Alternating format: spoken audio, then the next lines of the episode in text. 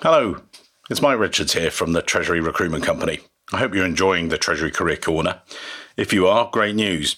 Perhaps you give us a rating on iTunes or wherever you consume your podcast content. This means that even more Treasury professionals can benefit from finding out or by finding out about how treasurers have achieved their career goals.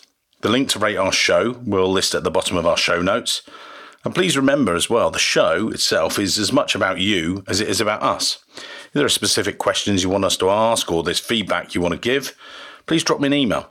My direct email is mike at treasuryrecruitment.com, inventively enough. But anyway, that's enough from me. Let's get on with the show.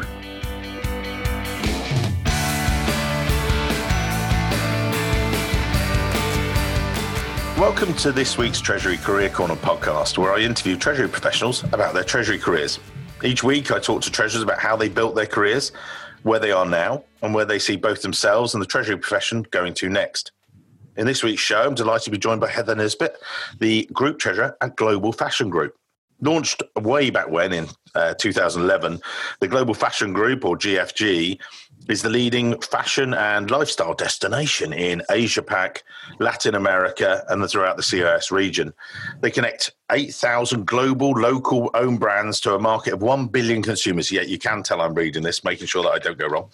Um, but they've got a number of e commerce platforms. So things like Lamoda, Iconic. Again, Heather can explain that a little bit more but you know, basically massive brand. So 19 offices, 10 centers, all into fashion and everything else. Very, very big. They generate net merchandise value of approximately 1.2 billion euros. So big company, but Heather can explain that.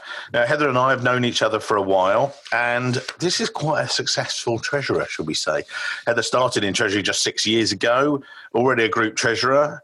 In her back pocket, she's got a couple of things on there first class honours degree, qualified accountant, prize winner ACT. We'll talk about that and the coffee incident later, or the red wine incident and things like that. But basically, Heather, take us back to the beginning and how you first ever started in maths and then came into treasury at a later stage. Over to you. Thanks, Mike, for that very kind introduction. Sure, I will. Um, I'll walk through my kind of CV, I guess, right, and how I kind yeah. of got into it to how I've got to be a group treasurer in six years. So I started off as a math graduate in Edinburgh, um, and then I actually um, started on a graduate program at Tesco's. A great kind of learning ground for anyone, I would say, in, in finance or in treasury. So you basically have a multinational company, you know, it's in so many countries, it's very complex and it's a good business model as well, right? So that's where I started. I started in property and property finance, and I looked at doing my CIMA qualification quickly actually moved into treasury after a year because I was like, okay, I, you know, I, I, like accounting, but you know, it's, it's, in the past. I want to kind of look more forward into treasury. I landed a role in uh, as a cash manager. So if you're in treasury, you know, your bread and butter is looking after cash. So I think that's like a great uh, place to start. Mostly in front office as well. I think it's probably the sexiest part of treasury. So started in, in, in, kind of looking after the cash positions, your investments, your you know your CP issuances, um, and looking at actually the currency exposures. And then eventually, actually, I got approached actually, say, okay, do you want to move to Asia? And I was like, okay, sure. I was an accountancy role, but you know, as I hadn't had a, a massive um, experience in accounting, I thought, okay, let, us take that kind of um, opportunity. I said as a condition, I want to still have my pinky toe within Treasury. So I said, can I take the energy hedging strategy with me? And that's that was like my ticket to go back as well, right? So I, I had a small stint in, in, Bangkok, really cool place. I mean, I looked after um, Thailand, Malaysia, uh, Korea, and the India kind of accounts when I was out there. So the financial reporting and planning. And then eventually I said, listen, I think Treasury is where I want to be. So I, I asked to go back to London and look at more of like a senior FX role, I guess. So, and tell me, sorry, just tell us. So, when you talked about that, so you did your, and, and let's actually jump right back to you, you're really bright. You've got first class degree, and you said to me before that you really just get maths, and it's just something. It's in your blood. I think your te- your mother's a maths teacher as well. Is that right, or lecturer? And my mom's a teacher for sure, right? So, I mean, my dad as well is an engineer, and I think like my family are just, you know, are, are very that one sided of the brain, right? So, yeah, maths I just get. You know, university was was uh, I would say easy, but you know, it's, it's, it's something you either get or you don't. It's like my probably my downfall is, you know, when I have to write these papers for um, the board or audit committee now, and I, I sit there like, goodness, I, mine is always bullet points. You know, I don't I don't write long papers. It's very mathematically minded still, even when I'm trying to put a proposal in front of anyone. But at least, you know, you work to your strengths. And I think if in, in Treasury, you know, if you've got the fundamentals of maths, you, you'll, you'll do well.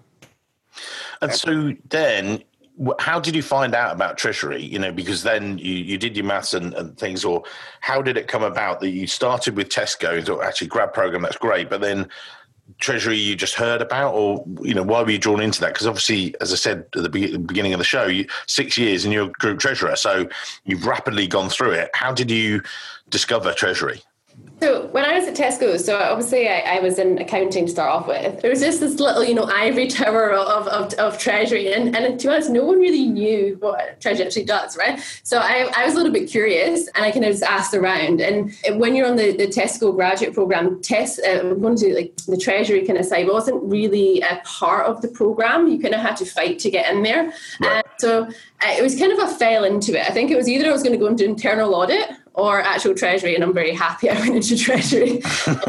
I have to look at audit sometimes now and then. So yes, I think like you, you kind of fall into treasury, and I think a, a, a, lot of people will say that as well. It's not something you you go to university and say I want to be a treasurer, right? Yeah. I think it's something you kind of just fall upon, and you get kind of stuck there. I don't think it's very hard. I think to come back out of it because it, it's such a you know fast moving you know, it's, it's all like kind of dynamic, your markets, your FX strategies, and it's, you know, and things, treasury is becoming such a influential kind of department within a, a, a function. You know, if you don't have any capital, you have no business. Actually driving that I mean, the forefront of that is, is, is, what interests me the most. You don't just look, you know, at your accounting and do a business. You actually have to look at, you know, five year strategies, 10 year strategies, keeping up with technologies, the markets, the, the, the globalization, like everything like that. I mean, I, that excites me about Treasury. That's how I kind of fell into it and never, and never, never came back. Never look back. And then, yeah. and you were at Tesco for three years, but in that same time, you also studied and qualified as a CIMA qualified accountant. Then you started your AMCT exams alongside doing a treasury role in the UK, transitioning to Asia Pacific, then back again. How that sounds like you're you're doing 18 hour days, or maybe you were. How did you balance that? And again, you've got listeners to the show, and they're going, "Oh, I'm thinking about doing CIMA, or I'm thinking about how do I balance that off?" And a lot of people say, "Oh, do your studies really early, and you know things." But how are you doing that and, and having a life, sort of thing? Talk talk us through. It's a good question. So CIMA, I, obviously I studied that at Tesco's, but I mean they put you through CIMA so quickly. So a year and a half and you're done. Yeah, so, so, so they, you know, the, and that's a good thing about Tesco. I think if you lie on, on exams too long and draw them out, you're never going to you're never going to finish them, right? I think you know kind of go hard at them, especially at the start of your career, because that's when you actually have time to do it as well. Yeah, so then I did overlap my ACTs as well. So when I was like in Treasury, when my first kind of placement, I, I was finishing my CIMA exams, and I think actually I had like a I had one, two exams in CIMA one week, and the next again week I had three exams within my ACTs, and, and it was a bit of an overlap, and yet I had no life. So, so if, if you want to do that, and any advice anyone, if you want to do it, fine, but make sure you, you, you're kind of you're happy to write off your social life for like a month or two of, of that time, right? I mean, I am a bit more of a, I'm quite driven just to get things out the way, um, and that, and that's just the way I am with work, and that's where I'm with, with, with my life as well. So uh, my advice is if if you're kind of a you know just want to get it done and get out the way, just just condense them all together. I mean, like with, with my ACTs, um, the last block you have four exams to do, so it's like your your two essays and two like uh, exams you'll have to do, and I just normally they say like do one at a time or do two at a time. Push in on all four at the same time. Yeah, don't me wrong, it's hard, but they all overlap, right? So, so I feel like you're almost like you're studying for one exam. You're not studying for four exams. And the thing is, it's just about technique. You know, obviously know what the, the actual knowledge that the, the lecturers are, are, are teaching you, but the, the, main thing is just learn technique. You know, any exam, you know, if it's a four four mark question, you know exactly where your four marks are going to be and, and how you're meant to tailor your answer. So I think it's technique is, is if you're good at that side of things, then you're a good exam technique. And then obviously don't treat them just as one exam, treat them as, as, as, as a, a big exam, I guess, um, and just get them out of the way. And I, I, have been told this story, so I'm paraphrasing, but uh, Heather can fill in the gaps. I know that Heather also is was the 2016 prize winner AMCT, and then she told me about this remarkable uh, study aid that she'd uh, spoken to one of the lecturers when you got your prize. The chap asked you, I think, uh, you know. So tell us, what was your key to success? What what was the one thing you would recommend? And you've talked there about some of the study techniques, and you used a very technical study aid of Pinot Grigio. Is that the uh, correct answer? Is that exactly what you were using to get you through? I'm not saying everyone should rely on alcohol beverages, but they, you know, there are other beers available and things. But what, what, talk us through that. How did you get through? Uh, so basically, so I got that award. Um, I was I was quite um, surprised about, to be honest. But um, but when I was actually collecting my, my actual award um, at the ACT, the, the um, and the lecturer was like, "So how did you actually manage to do it?" Because I've obviously done four exams at the same time. Yeah, it's amazing. And I said, "Oh, through so much wine." and I mean that's a, that's not honest. Well, it's quite an honest answer actually. So you know, you do your studying, you have a you have a glass of wine at the end. I mean, I'm Scottish, right? So it's in my blood. So yeah. I mean, I think it's you know having a good balance and um, to get you through those exams. Have a glass of wine at the end. You know, you don't have to be teetotal through the whole thing. But I mean, it, I would say to get there is it's, it's hard work. You you need to just you have to be committed to that time and and just get it over and done with like i said before. And it's just exam technique and why why were you a prize winner? What what makes you or what did they put it down to? Was it just getting the top marks or just the way that you just process this stuff? Or you know because again there'll be people listening going wow that's and it is an impressive thing. But how did you achieve that I think it, I think it was on top marks. So yes, it was just the the, the average of, of, of, hmm. your grades throughout throughout.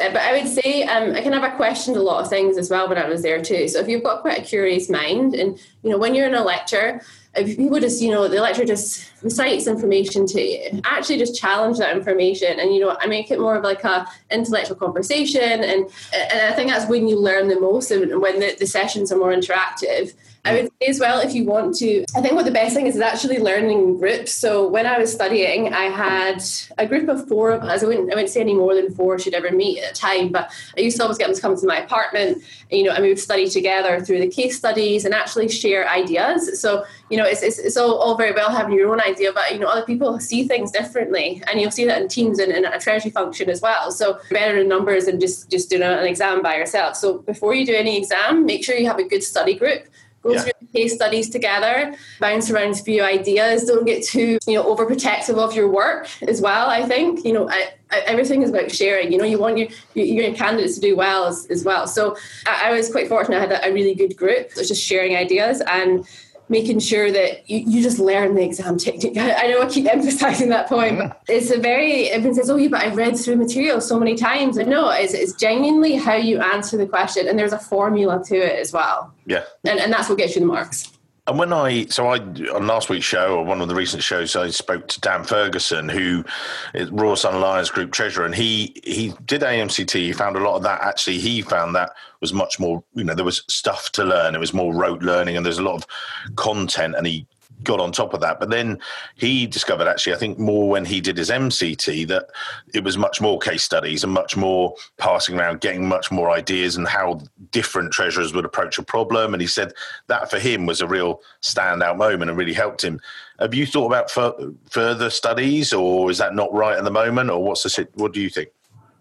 So, so I think the MCT is, is great if you want to keep in treasury like as a niche, like mm-hmm. an environment. And the thing is, the, the, the MCT's actual syllabus has changed to quickly kind of transition you into the MCT. So it's mostly case study based now, which is which I think is quite good.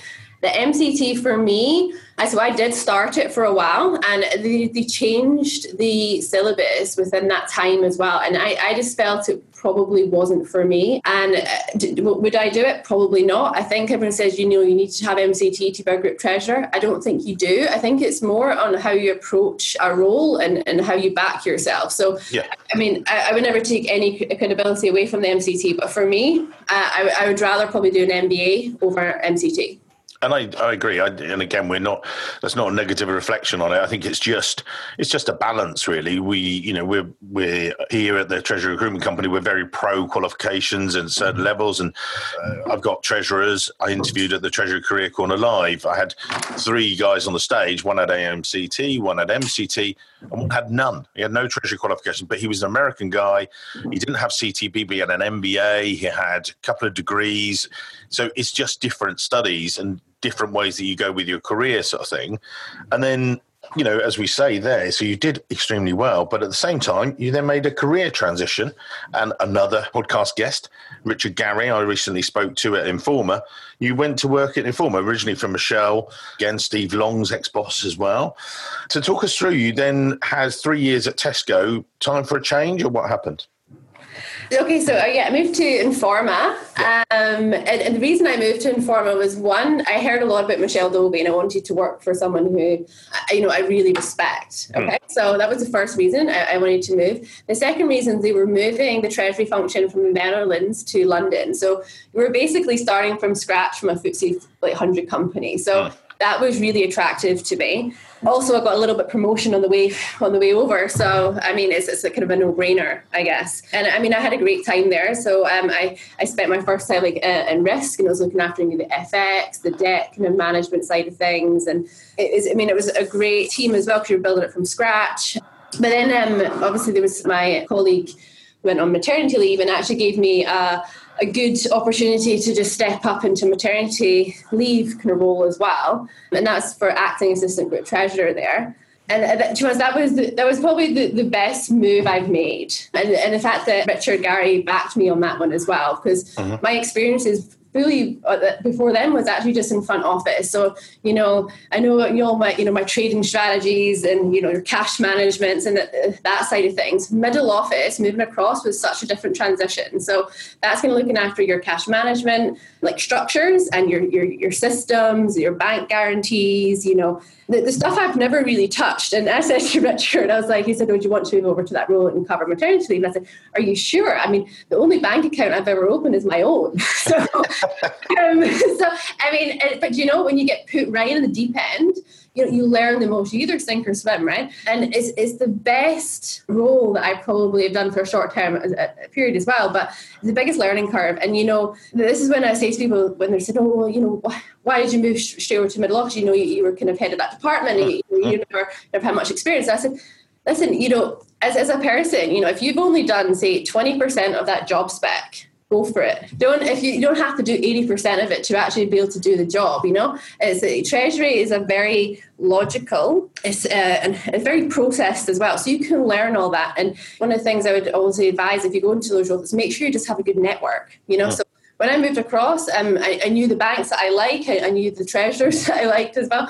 And any any questions, I would just you know call them up or ask them, or it's like speak to Richard or, or Michelle, say what would you do. But well, one thing is, well, when you move over to those roles and you don't know everything about it, obviously shout out when you don't know, but try be as independent as possible. Don't lean too much on your bosses and try and, you know, come with strategies on your own. Then obviously get approval for it. But I think it's more independence. And then you you talked there as well. We've got again guys coming up through their careers and they are, you know, they're perhaps in the middle office, uh, they're, sorry, they're in the front office and they're saying, oh, a middle office move. Was it attractive to you because you could broaden it out as a foundation for making the move to group treasurer? Was that deliberate or was that actually there's an opportunity here, they'll give me a chance at it? Or what was the situation?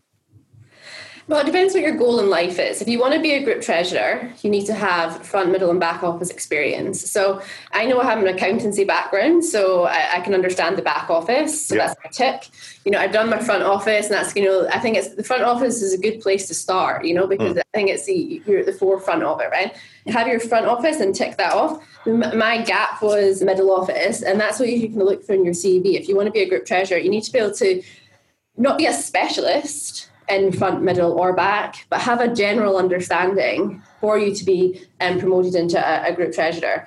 I would say I wouldn't get too bogged down in the detail. I'd say as well, do never. Well, from my experience, don't stay in a role if you're not learning anymore. If you've just went in and you're, you know, just churning like daily cash, and there's not, you know, it's you know, it's singing all dancing, not much improvements then I mean, it's probably time to say, you know, actually be direct with your boss and say, this is my gap and I want to move over there. How can you make this happen? And it, I wouldn't say there's a time on a role, but from my experience in the same company, obviously, no, I wouldn't say change company, but you know, a year and a half, you'll be able to learn the, the role inside out. Any more than that, unless unless it's obviously a massive growth company or something like that. But if it's a generally bread and butter of, of the role has not changed, then that's probably like a sense to say, okay, where, where, where can I and where can I next go? And, and the thing is, when someone else moves, and the, the, the, team rotates as well. And it's good to have that transparency through a team as well. That if one person is off or an annual leave or something like that, then the other person can cover. So I think it's good to mix around those roles. What I do at GFG here is, is so I've just got quite a new team in,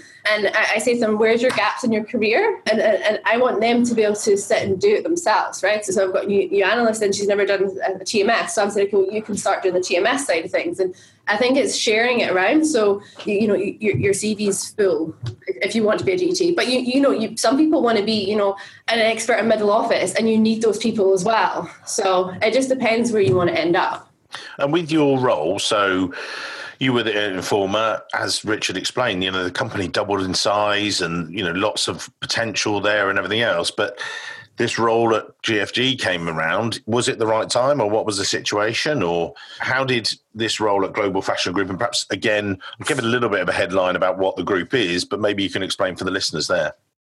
Sure. So obviously, I was covering maternity leave at Informa, and I, like I said um, previously, like as soon as you there's nowhere to grow, that, that's probably a sign of you, you grow within the company. But then, if as a concrete ceiling, that's when you you know it's your your swift exit, right? So just by that, I decided to start kind of looking around, and a global fashion group came up. One, it was you know, it's a, a, number one position. So I thought, great, you know, let's let's get, get your teeth stuck into that. Mm. And it's a really exciting company. So you know, it's, you can't compare it to a Tesco or Informa. You know, GFG is um, the best way to describe it is in emerging markets of like ASOS, right? It's in 24 countries. It's and it, you know, as a treasurer, it's one of the most exciting places to go in the sense of what countries it deals with. So, emerging markets, as a treasurer, these countries, you know, like South America, Russia, all over Asia, um, these are hard countries to deal with. Mm-hmm. So if you want any kind of you know good experience and you know you actually have to work through all the you know, like regulatory requirements, currency controls, everything. Else, then that's what I see when I come to GFG. Was as well like it's, it's quite a new I see new company. It was, it was founded in two, 2011. However, it's, it's you know it's, it's on a high growth journey. So we have like growth like 27 percent year on year, and it's all organic growth. So if you look at this company company size. So you're saying it's like a 1.3 billion euro company as revenue size. We've tapped into the markets of only 1% of the countries that we're actually in. And the emerging market side of things, if you compare it to, let's say, the US to the emerging markets, like the, the growth in e-commerce has pretty, you know, it's, it's, it's, it's not capped. To say it grows on 3% every year, say, in the US. If you look at emerging markets, at 8%. So the, the, potential of GFG to be a great company is, is what basically attracted me to here. As as well, it's decentralized. Never worked in a decentralized uh, function before. And, and two, it's, it's actually building the treasury function to be robust and, and to support the growth story as well. So that, that, that in a nutshell is why I moved. and this, as you say, it's high growth, it's entrepreneurial, it's all those different things which are a challenge for a treasurer sometimes to deal with in a positive sense because you know it's great fun and you're at the front end of things. What are the growth pains, or what are you finding that you know you're helping the business do, or what, what are you focusing on? The, the most thing I've probably achieved here so far is using our economies of scale. So just now you, you, look at kind of four divisions that we have right now. They all do their, their the same thing roughly, right? Have different business models, but it's roughly the same. But it's actually um, consolidating that. So rather than Brazil and APAC and all these and having different banks, why don't you like globalize your pricing? so you, you don't have localized pricing anymore. So that's one thing we're kind of working on and, and, and streamlining all the cash management for the business, which will save huge amounts of money. The other one is on the debt side of things. So we are backed by Kinnevik and Rocket Internet mostly. And now we're kind of looking at you know, externally for banks to start supporting the business too. So uh, we've actually, since I've joined, we've actually got an RCF now in place too. So we've got um, three banks backing us on that. And I think that's like a, a good you know message to the market of that you know we're coming away from our shareholders and we're starting to look um, more of a stable company and looking at external banking partners to help us on our journey now and the other things are like FX as well. We we do manage the FX reasonably well in the sense that it's, it's pretty much naturally hedged. You know, we we buy in, in, in a local currency and we sell in, local, um, in currency. So it's a, and that side of things we're looking at. But the one thing that Treasury is going to have to do going forward is actually we're building a robust model. So to actually keep up with the growth of all the countries. So if you take Argentina, for instance, they're growing at 75% year on year. Okay, that's going to be an FX exposure at some point. No, we're breaking even right now, but it's, it's actually kind of working with the business to understand that. So we're building out a currency cash flow forecast just now to make sure that going forward we can actually aid the business and actually help it grow also with you know like payment methods so I mean, I'm a massive advocate in technology, and I think that's where Treasury is going to go in the future as well. So all your operational side of things will all be automated. But the, the fact is that, you know, cash is not king anymore in the sense of you know like transacting your pounds across it's it's actually using you know, your apple pay and you know qr codes and all these different payment methods especially in these countries which are all very different you need to keep it on track of those as well so we're making sure that we are ahead with technology in that side of things and and and making sure that we can keep up with the growth and actually collect the cash as well, right? So, so that that's where I'm kind of leaning to just now. But it's, I mean, it's just, I've only been here seven, eight months now, so uh, I'm, I'm slowly but surely finding my way. It was great, actually. I you were pre-answering my questions that you know some weeks ago. Oh, so what's your attitude to technology and everything else? And you you already bring it in. You're like, right, yeah, let's let's cover that off, Mike, shall we? And with the you know with the rise or the future of everything, you've you've talked you've touched on that there. Where do you see it? We've got the, as you say, automated payments and taking that operational side and automating all of that. But where do you then see the value add for you? as a treasurer going forward? Is it out working with the businesses? It sounds like it is, you know, with Argentina and people like that. Or is it, what's your role going forward, if you like? From a technology point of view, going back to that question, I think what's going to change is your, you know, your FX. All of it's going to be, uh, you're not going to call up your bankers and, and trades on phone, right? So that's all going to be automated through platforms. Same with bonds as well in time. I'm not going to say it's going to happen right now, but just now it's quite, you know, the, the old market of, you know, going and meeting all your bond investors, etc. I think that'll all be automated as well, and that'll be all on banking platforms. The only, the only thing I'd say the downside is probably the relationship building on that. But you can see that like already, you know, like the millennials will be on their on their phones and never look up. So I think unfortunately that'll probably be a side effect of it.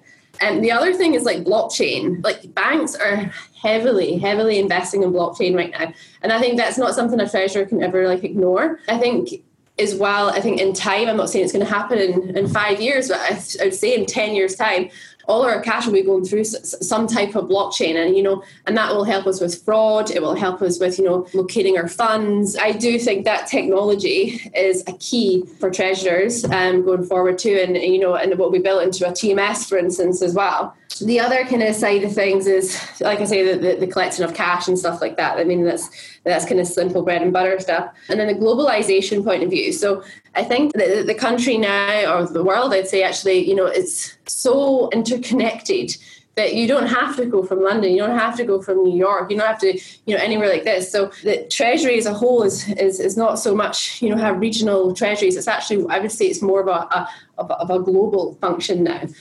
So where do you see it? You just talked about Argentina and you know your role going forward. Do you see it more of a being a consultant to the business or hand holding with those guys, or what do you see your role being as a treasurer going forward? You know, what do you see as happening? My role as a treasurer just now is, you know, connecting with the business, understanding the business and how treasury can help the business grow and, and keep up with that. So when I go out to the regions, it's my main thing is keep up with technology. So we're looking at implementing a TMS um, shortly and making sure that fits all countries and all scopes. The other thing is, you know, any strategy is a global strategy, not local strategies anymore. So I think it's more of a you know, from from the parental companies is to, to come in with these strategies and make sure they fit well with the local strategies too. But there should be more of a globalized look. The other things is, you know, um, just now I'm looking at like to help with the growth of the company is finance and warehousing projects. We've got, you know, um, we've got a couple on, on the horizon and they're all automated projects too. So, you know, you're working with like great, great businesses, uh, the, the work in, tech businesses, but mostly it's to kind of streamline all the processes and make sure they're efficient as well. But I think my role itself is more, tr- is, is the strategy of, you know, making sure we have enough capital in place, you know, working with finance on forecasting and, you know, having those interlinks. So I wouldn't say like, you know, treasury is, a silo by itself. I think treasury in itself is, you know, you go into so many apartments. So you, you know, make sure you're, you're available to, you know, the commercial teams, you know, like the, the buyers are very good at negotiating with Calvin Klein or Hugo Boss, but from a, a financial point of view, you know, give them guidance on FX. What, what do we want to be, uh, what currencies want to be exposed to? You know what what bank guarantees if, if they need it parental guarantees you know stuff, stuff like that you need to aid the company with then from a finance perspective it's working with their cash flow forecast how can you strengthen their balance sheet as well I think Treasury is, you know, you can go into almost any department. You go into tax and you go into the intercompany side of things. How can you make it more efficient? With spider diagrams over there. You know, if you go into if you go into HR, for instance, right, that's another thing. So just now we're implementing a, a Treasury rotational program because we've got twenty just short of 20 heads actually in Treasury at GFG. And they, they all kind of work in, you know, they're different treasury functions, but the regional treasury functions sharing that. So just now what, I'm trying to do is make sure that, you know, the guys in Zalora here in Asia can actually go to Dafiti, which is in um, South America, and actually share the knowledge of what they've got in their processes and make it make it a better process in general. So I think it's that's what I mean about globalization. It's not so much just about Asia or South America. I think it's about like, you know, consolidating that and making sure that everyone's on the same page. And you mentioned there, you talked about some of the people within Treasury and things like that. What's your ethos. You know, obviously we're the treasury recruitment company. It's what we do, and we look at people all the time and the people element of things. With yourself, you know, what's your when you're recruiting, as you have done, and things. What are you looking for in that that person? Again, this is for the listeners. They're thinking, oh God, I'd love to work somewhere, but they're thinking, right, this is what I need to do. Do I need to study? Do I need to have a great CV, or what do I need to do, or resume as well? We've got our US listeners. You know, what what are you looking for as a treasurer from that person coming and joining you? So the what I look for, I think I think it really depends what company you're working for, right? I, will say from GFG point of view because it's most relevant right now. So I what I look for is energy. You know, someone who's dynamic. You know, someone who actually likes to work in treasury, not just because they, they want to be there. Right?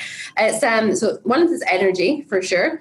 The other one is more like an entrepreneurial spirit. So GFG, like I say, it's it's, it's a growth company and you really need to be able to have an idea come up with the idea and, and just execute it yourself right? And so i think you have to be quite a self-starter. I don't i don't micromanage by any means. I mean if, if, if you come up with an idea you think it's great you run with it. So i like quite an entrepreneurial spirit. Also the, the main thing actually i would say is culture. I think for anyone to do well in a, in a company you have to understand the culture of that place and, and you know if you're going to fit in. I'd say like you know gfg is a fashion company right? So you can probably imagine the, the, the environment you're working in as well. And it's not going to be like a bank and so corporate there is corporate elements, of course, and there's the, the, professionalism, but it's you know there's that kind of a fashion vibe. It's an unusual vibe, just but, but you know you need to be able to have that get up and go, I guess, and you know be really reactive. You're not an insurance company, right? You, you know you have to react, react, react, and it, the, the retail market itself moves so quickly